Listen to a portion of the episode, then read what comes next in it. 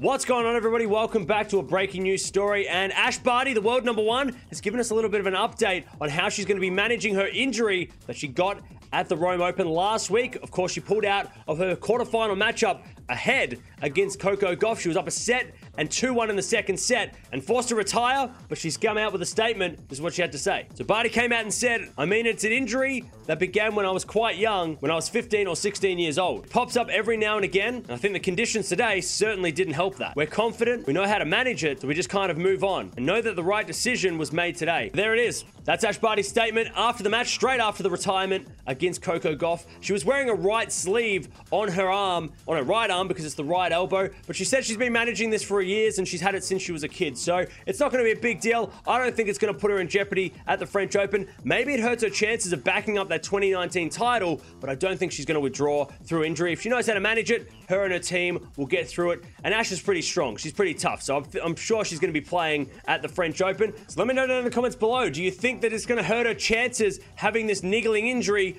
going into the French Open? She, of course, was playing as one of the best players at the moment on clay. She's only lost a couple of matches. And of course, she won back in Madrid as well. So she's on a little bit of a roll at the moment. But can she back up her 2019 French Open? Because she's got a lot of points to defend there. But I don't know if she's going to be able to play as well as maybe she would have hoped having this little bit of a niggling injury. So Ash Barty, she's going to be all right for the French Open, but she might be coming in with a little bit of an injury.